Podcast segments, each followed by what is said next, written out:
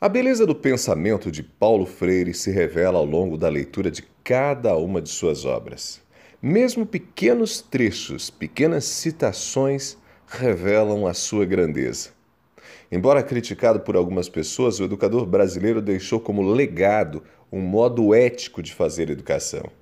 Mais do que isso, eu diria, ele deixou-nos orientações preciosas sobre como viver bem e como nos relacionarmos bem com as pessoas. No episódio de hoje sobre Paulo Freire, eu falo sobre qual seria a atitude ética de quem se propõe a criticar algo, alguém ou mesmo uma ideia. Segundo o educador brasileiro, não se pode basear uma crítica numa leitura superficial, nas primeiras impressões que temos. Claro que, quando Paulo Freire tratou disso em Pedagogia da Autonomia, ele mencionava especificamente o comportamento do professor. Freire ressaltou que o professor não pode basear a crítica a um autor na leitura feita por cima de uma ou outra de suas obras.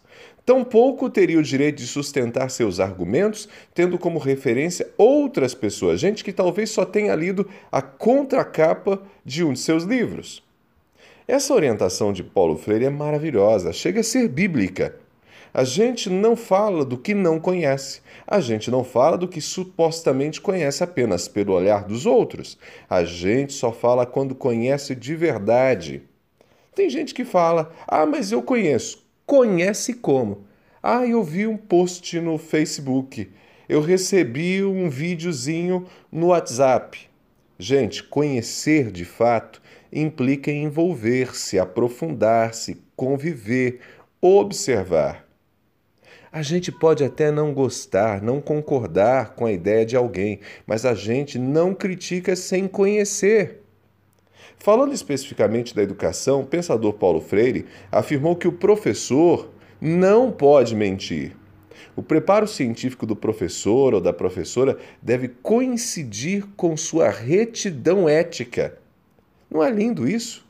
E não seria fantástico se na escola e fora dela baseássemos nossas falas apenas naquilo que de fato conhecemos, sem distorções, sem mentiras?